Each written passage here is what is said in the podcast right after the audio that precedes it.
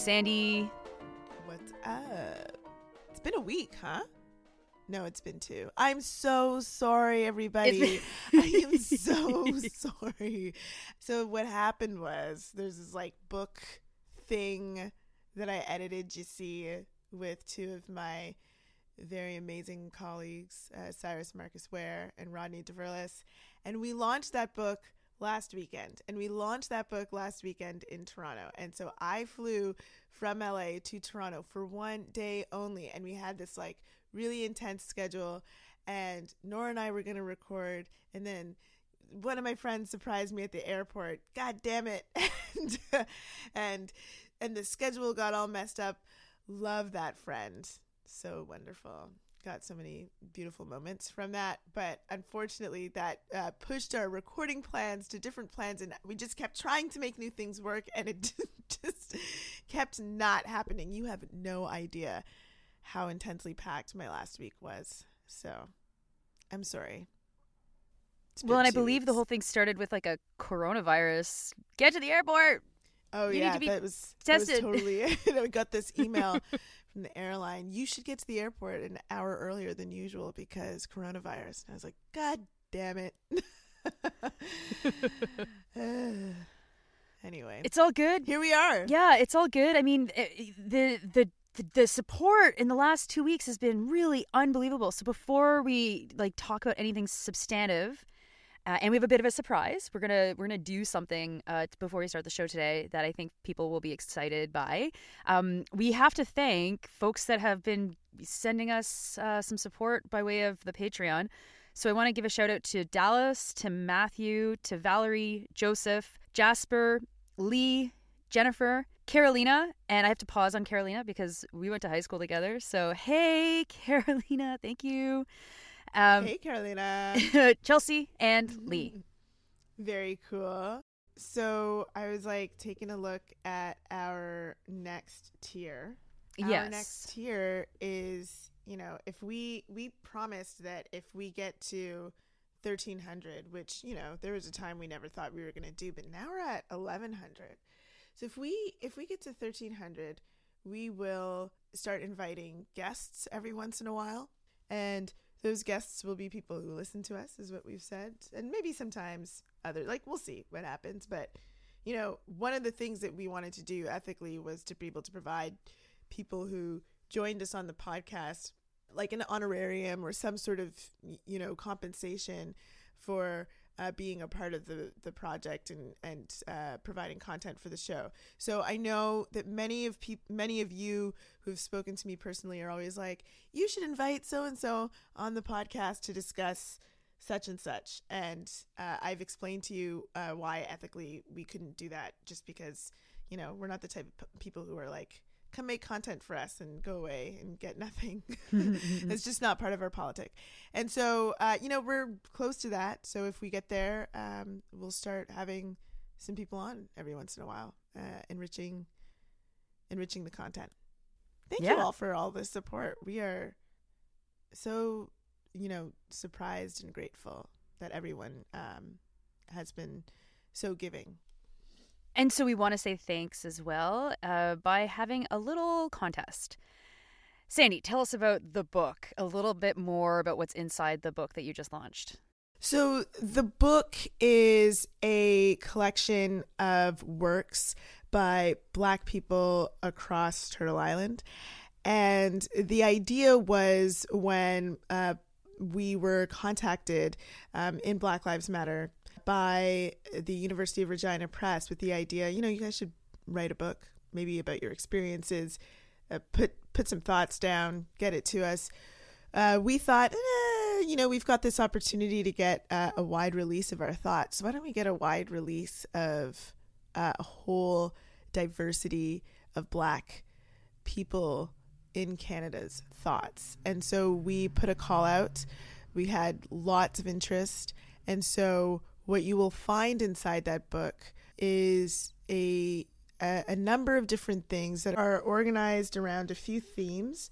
And so the themes are the origin story of Black Lives Matter in Canada, um, carceral violence, uh, uh, meaning like prisons and border, borders and confinement, arts in the movement and creativity, theorizing blackness through time and space, and uh, and hopefulness and the future. Uh, and uh, in the book, you'll you'll there's some some visual arts. So there's some some photograph photography. There's some speculative fiction, and there's essays. There's poetry, uh, and it really came together as just a beautiful uh, way for Black people living uh, in Turtle, Turtle Island to write themselves. And uh, we've been getting really great feedback from it, and uh, I'm really proud of it. Uh, I think it's a, a really excellent canon. So, what we have decided to do is we are going to give away five copies of this book to uh, our listeners. It's going to be a random draw. And so, to enter the draw, all you have to do is you have to send us a, a short email, which uh, should go to Sandy and Nora at protonmail.com. And in that email, you need to send us two things. You need to send us a story about you taking some sort of action to change something in the last month. So, what have you done? And it can be an act that's big, it can be an act that's small. Uh, all it has to be is that it challenges power or it makes life better for people in some way. Describe it as short as you can, and you will be entered in the draw. We'll also need your address so that if you win, uh, we can send a copy of the book to you. We will draw the names at next week's show, and so you have a week to enter. If you have any questions, you can direct message me on Twitter, but I think that's pretty straightforward. Nora, you also have a book, and we're going to give away some of those too. So tell the folks about your book. Ah, that is not ready to give away yet. Wait, what? No, I'm no, no. talking book about your doesn't out- first book. Oh, that book. You have don't know if another book, Nora. I, d- I don't know if I have enough copies for it. You know what? Let's let's hold off on the contest and we can do that Oh, again for, okay, for, okay, for book okay, number two. yeah, Yeah. Okay. Great. Great. Great. Great. You can find my book at uh, uh, policyalternatives.ca slash demonized dashed organized or just search Nora Loreto Union book. Grand. Okay. Cool. So all that stuff, uh, you know, of me running around trying to find uh time to record, uh, that was really hopeful. of me. There was a lot of hope embedded in that. Nora, I'll get back to you, I promise. and then never doing it. Um, but uh, you know, like I was really, really hopeful that at some point the time would just carve itself out and it would work out, but it didn't. But you know that hope it kept me going. yeah. and that's what we're talking about today. How how important how important that was a really stressed out um segue, but uh, like It was good. That Uh, was thank you. really good. Thank you. We're talking about today how important hope is uh, for our movements, uh, the politics of being hopeful, what believing in um, the cause that you are struggling for can do for your movement. And, you know, of course, we're talking about this at a time where there's teachers on strike across Ontario or about to go on strike across Ontario. And uh, the Wet'suwet'en protests have shut down uh, via rail uh, in Canada. Yes, actually, and you just remind me something. I want to shout out Raiden uh, for correcting my pronunciation of Wet'suwet'en um, last week because um, we mispronounced it um, throughout the show. And so thank you for that. And you are so right that this is a really hopeful moment. But I get the sense that a lot of people are not necessarily feeling that hope. Sandy, I don't know if you're seeing like comments or receiving messages or whatever from people that are kind of really hopeless and people being really uh, depressed about where the state of things are currently. And so when you suggested that we do this show on hope, I thought, oh my gosh, like I think that that's exactly what people need right now is to is to find ways to to to take hope from what is happening around us it's impossible to do social movement organizing. It's impossible to be a progressive person and to be engaged in struggle without, I think, having like equal amounts of hope and deep hatred for the status quo. that and and also a little bit of joy. I feel like joy's got to be thrown in there too. yeah. It is so so important. It become it's it's like I I uh, imagine all the different things uh, and movements I've uh, been a part of, um, both very publicly and and some that are not public at all. And if I was pessimistic about any of it, if I had come from a place of God, everything you know sucks and can never be changed, instead of God, everything sucks and we we're gonna be the ones to fucking change it. I don't think we would have. I don't think it would have been possible to do to make some of the changes, to do some of the work, to stay committed um, in in those movements. I want to first maybe acknowledge that not everybody listening is going to feel hopeful. And I think that not feeling hopeful is not like there's something wrong with you or anything like that, but it's kind of an it's a natural response to the state of the world. It's a natural response to seeing how terrible the coverage is in the mainstream press of Wet'suwet'en. It's it's a natural response to seeing how many people that you may have respected praising in death Christie Blatchford when you can remember the columns that she wrote that dehumanized uh, maybe your own identity or people who you love. There's a lot of reasons to look around the world right now and feel despair. And I think that part of the reason why we do feel so much despair is because we are more isolated than we've ever been before in humanity's history.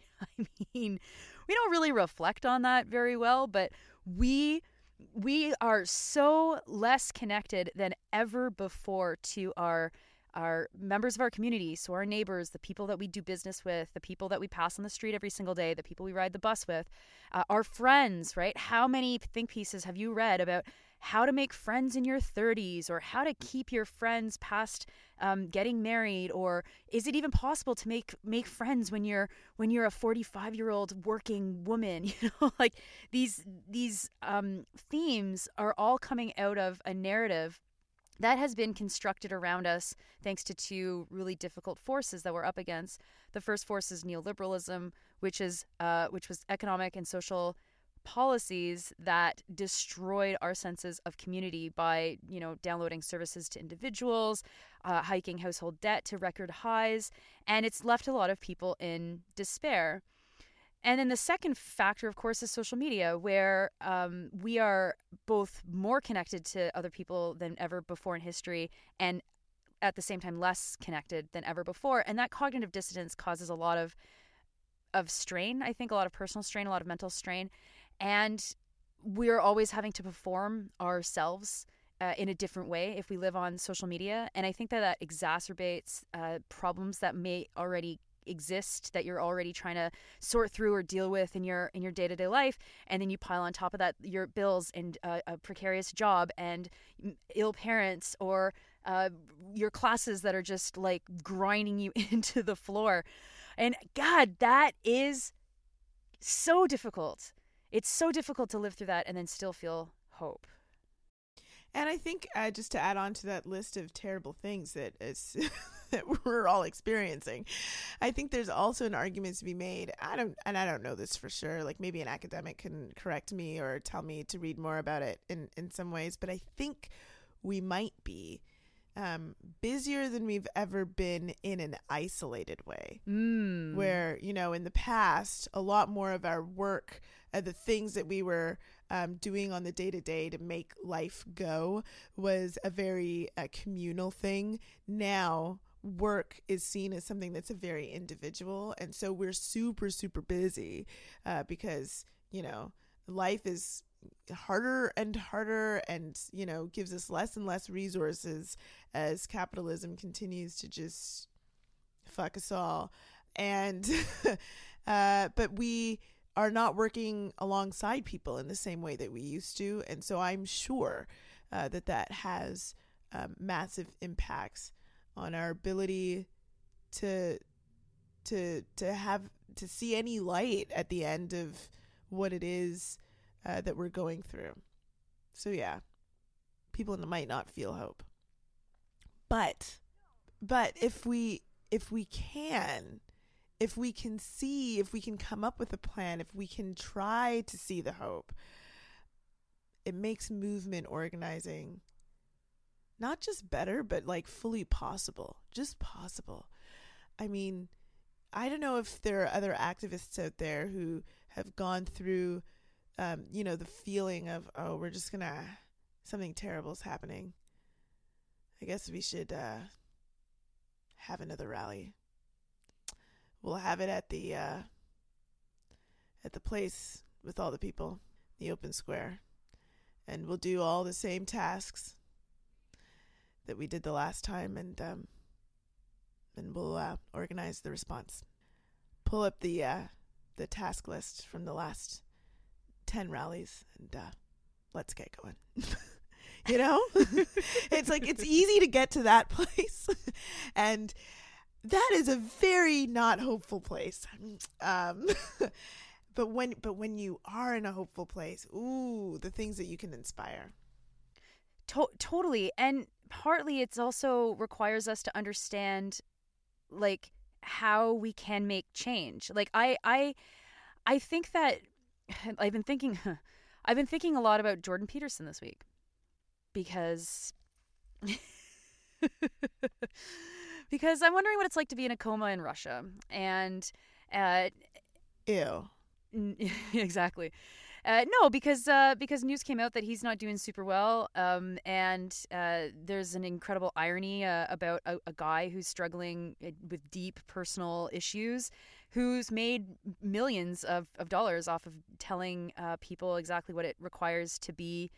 better or to deal with whatever issues that they're dealing with and and the funny thing about peterson and, and and thinking about this a lot this past week is that like he actually does inspire hope in a certain kind of people and the hope that he inspires i mean it's fucked up and it's um it's eventually self-defeating as you can see like if he takes his own advice i mean it's it's probably doesn't get you a good place but it it finds hope in telling people telling especially young men that the problems that they are trying to address are all um, in their control and so that is through uh, changing something about your own life something that you have control over you will be able to um, address whatever it is the issue that you're that you're trying to address.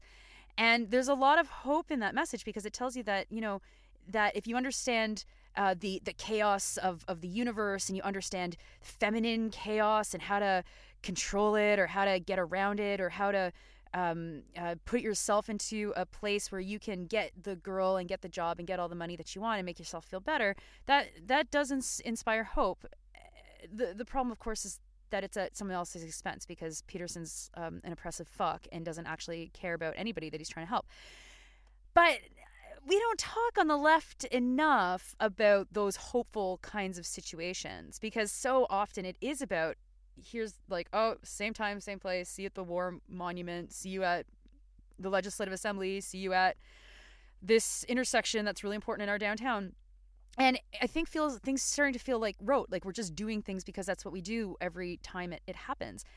And what has been amazing about 2020 so far, and of course everything that's happening in 2020 has roots in 2019 and 2018 and 2017, is that there has been an incredible amount of action that should absolutely be leaving you hopeful. That you should be watching and saying, oh my God, Doug Ford can be defeated. Uh, it takes a lot of work. It takes maybe a province wide strike, but he can be defeated. Oh my God, parents can stay on side with the teachers during a job action, even if we're asking them to take their kids in for, for strike days. It's possible if you're fighting these uh, campaigns to save public education in the case of the Ontario teachers, or which obviously is the big story of the last couple of weeks in uh, in in this country, is the the struggle at Wet'suwet'en and the solidarity actions in towns and cities across Canada. I mean, I know Sandy, you're far away right now, but like, how much hope is that giving you?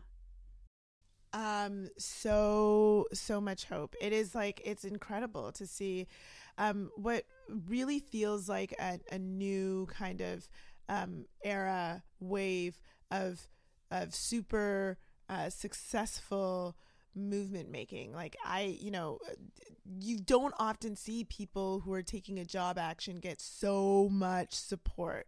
You don't often see people who are, uh, as you know, the media is just so um, intent to describe it, inconveniencing average people, um, get so much support and do it in such a way that uh, there, there's just so much support that people are willing to replicate the action um, uh, across uh, from coast to coast.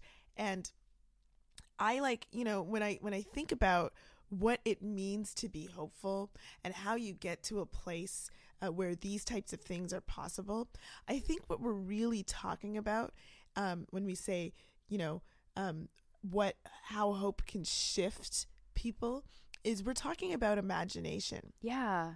Hope hope is about the ability to imagine a future where we win, where we create justice, where we eliminate injustices, where we eliminate the indignity of uh, pretending um, that it's okay to, to treat our teachers like shit, that it's okay to continue uh, the genocidal colonialist project, that it's okay um, to exist in a world where white supremacy uh, and capitalism just continue to drag us down.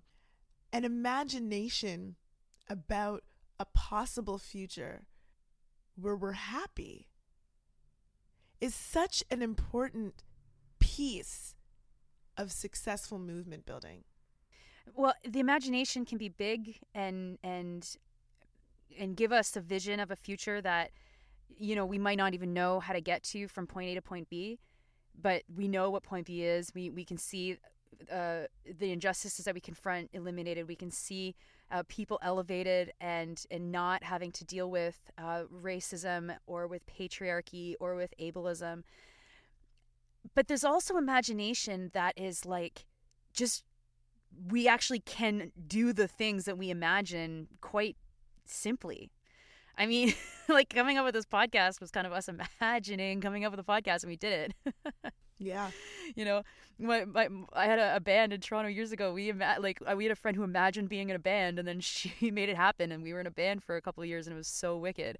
And and so this this feeling that nothing ever changes, it partly is because nothing has changed in 30 years, because that has been our status quo. That's just been the world that we've lived in.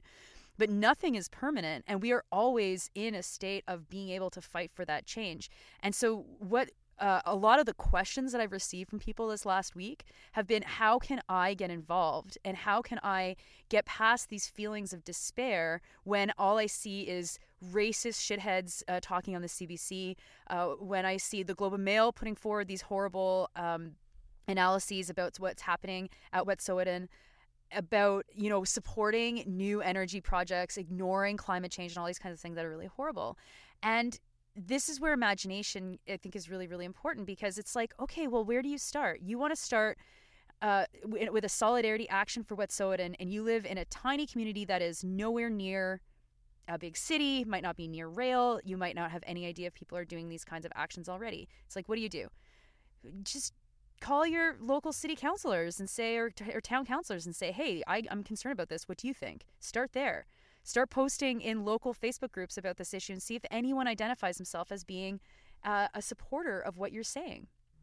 Mm-hmm. If you have coworkers or people that you interact with daily, just talk to them about the issue. See if you can bring it up in a way that forces a conversation. Maybe those people are, will learn something that they haven't learned before, or maybe you'll find out that they're connected to another community that you can speak to more broadly. There are all of these opportunities around us, but part of being hopeful and having an imagination is taking seeing that those opportunities are there and taking the initiative um, to to to for you know lack of a better word kind of exploit those little ocu- opportunities around us in in life to make these uh the these Im- imagined big imagined realities like uh, so relevant in our lives um even when the whole list of horrid things that Nora mentioned at the top of the show uh, are affecting our ability to see through it.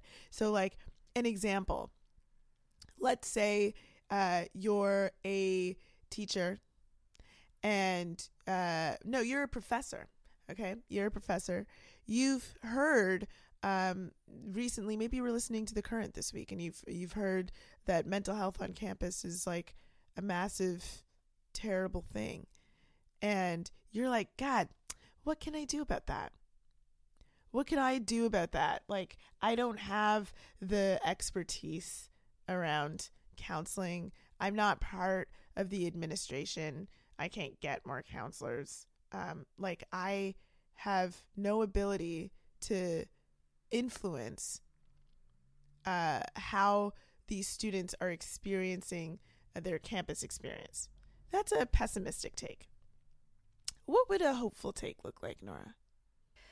A hopeful take would be to start looking at your own class and seeing if you can open up space within your class to uh, make sure that your students feel like they can talk to you or that they could share ideas with you about how to make change in the classroom or to hear about what their struggles are exactly because mental health is never just mental health. It's always connected to other forces and, and, and, and factors that exacerbate poor mental health. And so, what are those forces and factors? Do you get involved with your faculty association or your union or your or your club or something to then say to the administration, "Oh, it seems like for my students, the biggest problem is is that uh, that they can't afford life," and so then you actually have a whole other plane to have this discussion on while your administration is is, is focused on counseling services because a lot of that's the cynical way to deal with these issues is to just say, okay, well, there's a mental health crisis, so let's not look at the root issues. We'll just hire more counselors, and students will still wait five months to see a, counselor. But there's always ways that you can you can get involved in your own workplace or in your own community or with the parents of your kids' friends or in your sports clubs. I mean, I, I what do you think is driving the lack of imagination behind behind why people feel like they, they can't take action? I mean, I was thinking about this earlier this week at the LA launch of our book. So right after we came, we we did Toronto, we hopped on a plane, we went to LA, and one of the people who were it was in the audience in LA asked about um, like what keeps us going, like how we sustained ourselves through uh, some really difficult times during um, the say like the pride action that Black Lives Matter did when people were like trying to follow us around the city and make us feel super unwelcome. And I think uh, like the first thing that came to my mind was, oh, uh, an abundance of art and artists around me. uh, I I think that one of the things, one of the factors um, in addition, you know, we talked about the list of factors that impact how how uh, people just generally, um, eh, you know, might might not feel hopeful. Uh, but I, I do think that a lack of access to art or the ability to interact with artists or to think about art is part of is part of a problem.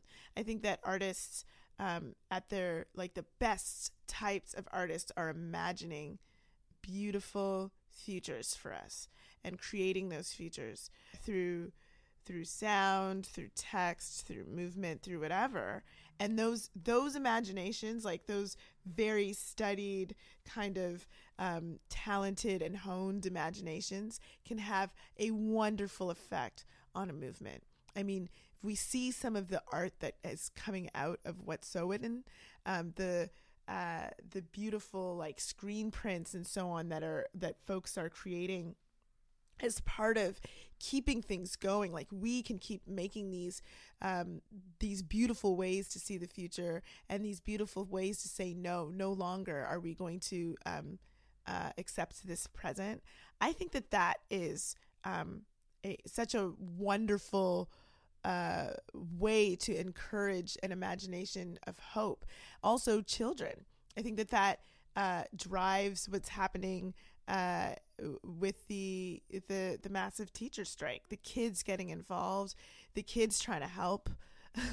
the kids being like, yeah, of course, we're gonna, you know, support uh, our teachers and, and be out there rallying and um, you know, there's something about a, a child's imagination and ability to dream that can help us uh, continue to move forward. Because that's, you know, I guess the future right there. To sound a little cliched about it, but you know, they uh, have an ability if they are involved in our movements uh, to to really help us um, imagine a future because if we imagine them uh, surviving and living great lives. the aesthetic um, that has surrounded a lot of the protests at Wet'suwet'en and also just the um, defenders of, of land, defenders of water, uh, defenders of air. I have to give a shout out because a lot of that art comes from two individuals, uh, Christi Belcourt and Isaac Murdoch.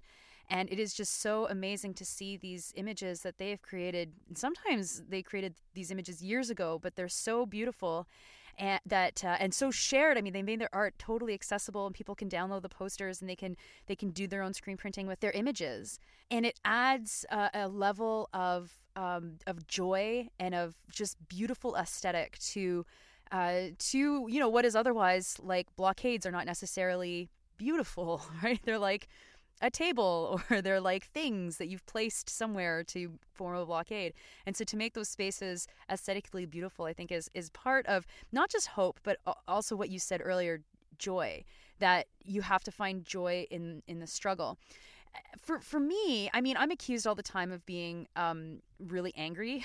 like I think I was called like angry or sad or whatever like a thousand times this last week on Twitter. It's so funny how people think you are on Twitter because like Nora's like just supremely not angry. it's so it's so awesome, right? It's like I I find um that uh that the only way to exist in this world is to just be so thirsty for justice all the time that if you're going to be on a medium that is always responding to the news and it's in text, like you're going to come across being angry all the time because everything fucking sucks, right? Like that's just how it's going to be. And when you can't share pictures of your kids online because, you know, people send them back to you um, with horrible things written on them, it means just that that's just going to be a space where you're going to only talk about politics and you're going to sound angry all the time. But finding joy in what we do is like if you're involved in a social movement and it's not joyful you're not laughing at meetings and it can be about the worst most horrible things like i have been involved with organizing around things that are really horrible where people lost their lives and it's really tragic and still in those spaces, we create moments of joy. We create moments of fellowship, of bringing people together and, and meeting one another and cracking jokes and surviving together to weather the, the, the common experience or the disproportionate experience of whatever it is that we're organizing around. And that joy is so important because one of the impacts I think of neoliberalism that if you don't if you've never known another time that hasn't been the 19 mid 1980s to today it, it might be like impossible to understand but like like sucking joy out of our lives has been part of that political project. It's not by accident that the only entertainment you have is total shit. Imagined by the shittiest fucking movie studios in Hollywood and like the poppiest novels that are kind of like okay but that aren't going to give you anything more deep than like a satisfaction of this is wonderful. Or music is like you have to really look hard to find good music because what's played on the radio like makes you want to rip out your eyeballs and throw them at people on the road. Nora thinks we I mean- still listen to the radio. oh, do you not? For music? Mm. Eh. Eh. Okay. okay, okay, okay. I know. I guess I like. I guess people have like these like playlists on Spotify, which is not something I've ever in, enjoyed or tried or downloaded or whatever the fuck. and maybe you're listening to us on Spotify, so hey, I can't wait for that check, Spotify, for eight cents. um, but but like we are being spoon fed the the absolute worst cultural exchange out there and there's a reason why when things are really good they become really big because people are so thirsty for joy because it has been an intentional process to destroy our uh the, the, the happiness that we have in our in our lives. And so when you look at that with activism, of course activism feels helpless. Of course it feels like you can't change anybody's mind that you voted for Justin Trudeau because he said that he was going to not be a complete giant dick and then lo and behold he's been double fucking the size of a giant dick that he promised he wouldn't be in the first place. That is by design. And when you understand that you are supposed to feel despair, you are supposed to feel hopeless because a, a despairing, hopeless popula- uh, population is not going to fight back. It's not going to fight back creatively, and it's not going to fight back in a way that brings people along. That's what they want. That's what power wants. And they want people to be so enraged that they can't think outside of their rage and use that imagination to figure out how to to to to restore that hope and restore that um, that joy back in their activism or back into their lives. Yeah, that I, I mean that is uh, such a profound understanding of like our current condition and how uh, hope and joy has been like squeezed out of us. And then that's how you get charlatans like uh, Jordan Peterson, who get to then come and say, well, look, uh, I can give you joy. And I can give you joy um, that you don't have to work for. It's all right within you. Just make your bed. you know, and can, and can tell you uh, these things. Uh, you know, I, Nora was on Canadaland this week, and she she likened uh, Jordan Peterson on the on the episode. You should really listen to it; it's very good. Uh, to um, to Gwyneth Paltrow, who like I don't know s- sells uh, weird vagina juice uh, to women to try to make them happy. You know, it's like you know you rub this on your yoni and you will be happy. It's like, uh, I, I don't actually know what, what Gwyneth Paltrow sells. that might I may have just made something up, but it sounds like it, it's probably that. that It sounds like it's probably I mean, that. She, she'd probably sell that for a thousand bucks. right? Uh, but you know, like the, the actually like the real joy and the real hope is with other people. Like anything that oh, somebody's yeah. telling you that's like, yo, you can do this by yourself. No. I am telling you that the real joy, the real imagination, the real hope is with other people.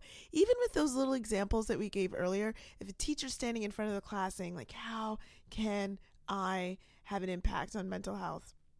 It's like, find out how you can talk to other people honestly like can you can you have some sort of community response to this and i guarantee you you'll find something in that something in that like a possible way forward if you're working with other people that's and that seems i feel like for a lot of people right now that feels so unnatural you know to Yeah. to just Yeah. get together with a bunch of people and dream up something new um you know because the thing about uh, being joyless and hopeless is it's so isolating and you don't want to feel bad around other people. And so you, a natural response to that sort of thing is to isolate oneself uh, and then you know to do all the individual things buy more shit you know like sit watch stupid tv listen to sad songs. Um, and not to say that those things are bad you know i listen to sad songs i watch stupid tv whatever. Like i'm not saying that those things are like terrible and destroying us. I'm saying that part of uh, hopefulness and part of joy is the very things that it's taken away from us which is this ability to be around other people and to live in community and to not be isolated individuals but recognize that in fact we are all part of uh, a whole that is like moving forward together in uh, either our complete destruction or our complete survival. And so we are part of something, um, and we're not acting like we're part of something. And that makes it very difficult to see uh, where we can find those joys and where we can find those creativities. Oh wow, yeah. I I was just thinking of this past week. Uh, a, a dad at my kid's school was like, "Hey, my kid wants to walk home with your kids. Can you like just let him walk home with you?"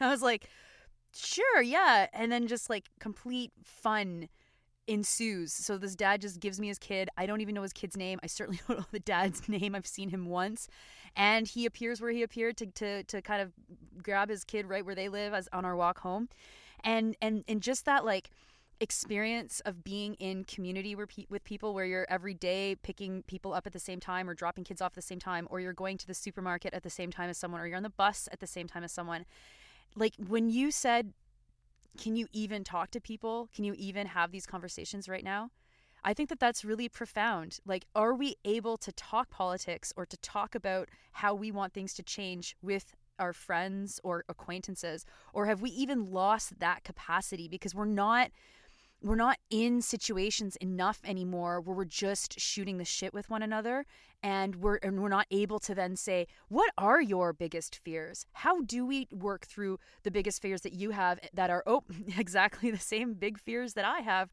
And uh, you know of course part part, part of this is that no one has any time and finding time to go out is really difficult.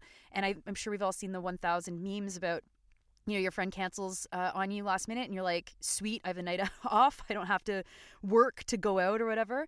But we really need to resist that tendency that um, that when when we start doing everything online every, like we, we have everything delivered to us. We have everything brought to us. We don't have to leave our house. We don't have to leave our car. I mean outside of the situations where it's necessary we are losing human contact at a rate that I don't think that we're appreciating. And then and then we're trying to force other kinds of human contact to compensate. And I like I just read a feature in the Globe and Mail uh, by Leah Granger, uh, who I think I think used to work. I used to write for the Ryerson Free Press when I was there as an editor. So Leah, if you happen to listen to us, uh, hey, and if you didn't, I just forgot. Whatever. And she had this article about how people are using apps to meet their neighbors. It's like, holy fuck, what the fuck happened to meeting your neighbors? Oh, man. It, it's I know how we got here and I don't want anyone listening to this to think that like I'm blaming or or we're blaming individuals for getting us here because we are absolutely not. We got here because of our market forces. The market needs us to be fully and completely dependent on it to live. We, we the, the market requires that we need someone to pick out our groceries for us, to deliver those groceries to us, to, to, to send us everything from Amazon that we need. Uh, so that, and then, you know, of course, get uh, uh, someone to pick up all the, the takeout that we're not going to go eat in store or take it out ourselves because we are too busy or we're too um, just not able to, to go do it ourselves in the situations where you can do it yourself, where you are able to say, you know what, I'm going to slow down the pace of my life and I'm going to walk instead of take my car, do it. Because it is on those stretches of, of idleness when you are walking somewhere or when you are biking somewhere where you don't have anything in your ears that you will actually start imagining how things can be, how your street can look different, how your life might be able to look different, how the lives of your friends might be able to look different you'll start to map out your day differently. I mean, that those quiet moments, I think that they've also all been uh, uh, colonized by uh, discussions of like of uh, mindfulness and meditation apps and all this kind of thing too. Take those moments and make yourself imagine in in in silence all of the ways that life could be better. And rather than being dis- in despair that they're not better, reach out to people to see how they're making things better if you if you have a friend that you think is doing it right.